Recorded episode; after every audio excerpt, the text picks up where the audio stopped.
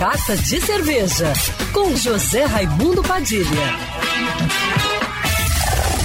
Alô, ouvintes da rádio Band News FM Rio, saudações cervejeiras. Bem-vindos ao Carta de Cerveja de hoje. Eu já falei aqui do movimento hashtag Vadilata, uma campanha criada pela maior fabricante de latas de alumínio do mundo, a Ball Corporation, para mostrar as vantagens que as latas trazem para o consumo de bebidas e para valorizar todos os benefícios que a lata proporciona em praticidade, segurança, manutenção do sabor original das bebidas. Sem falar do maior benefício de todos, que é a preservação da natureza através de um consumo mais consciente, com menos geração de lixo e maior preocupação com o futuro do planeta.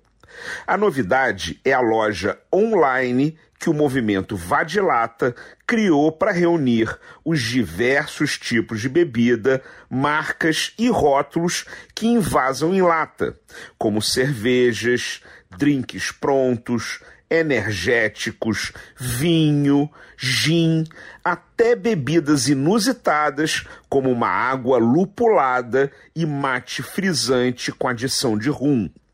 Você encontra todas essas bebidas no site vadilatastore.com.br com entrega para todo o Brasil.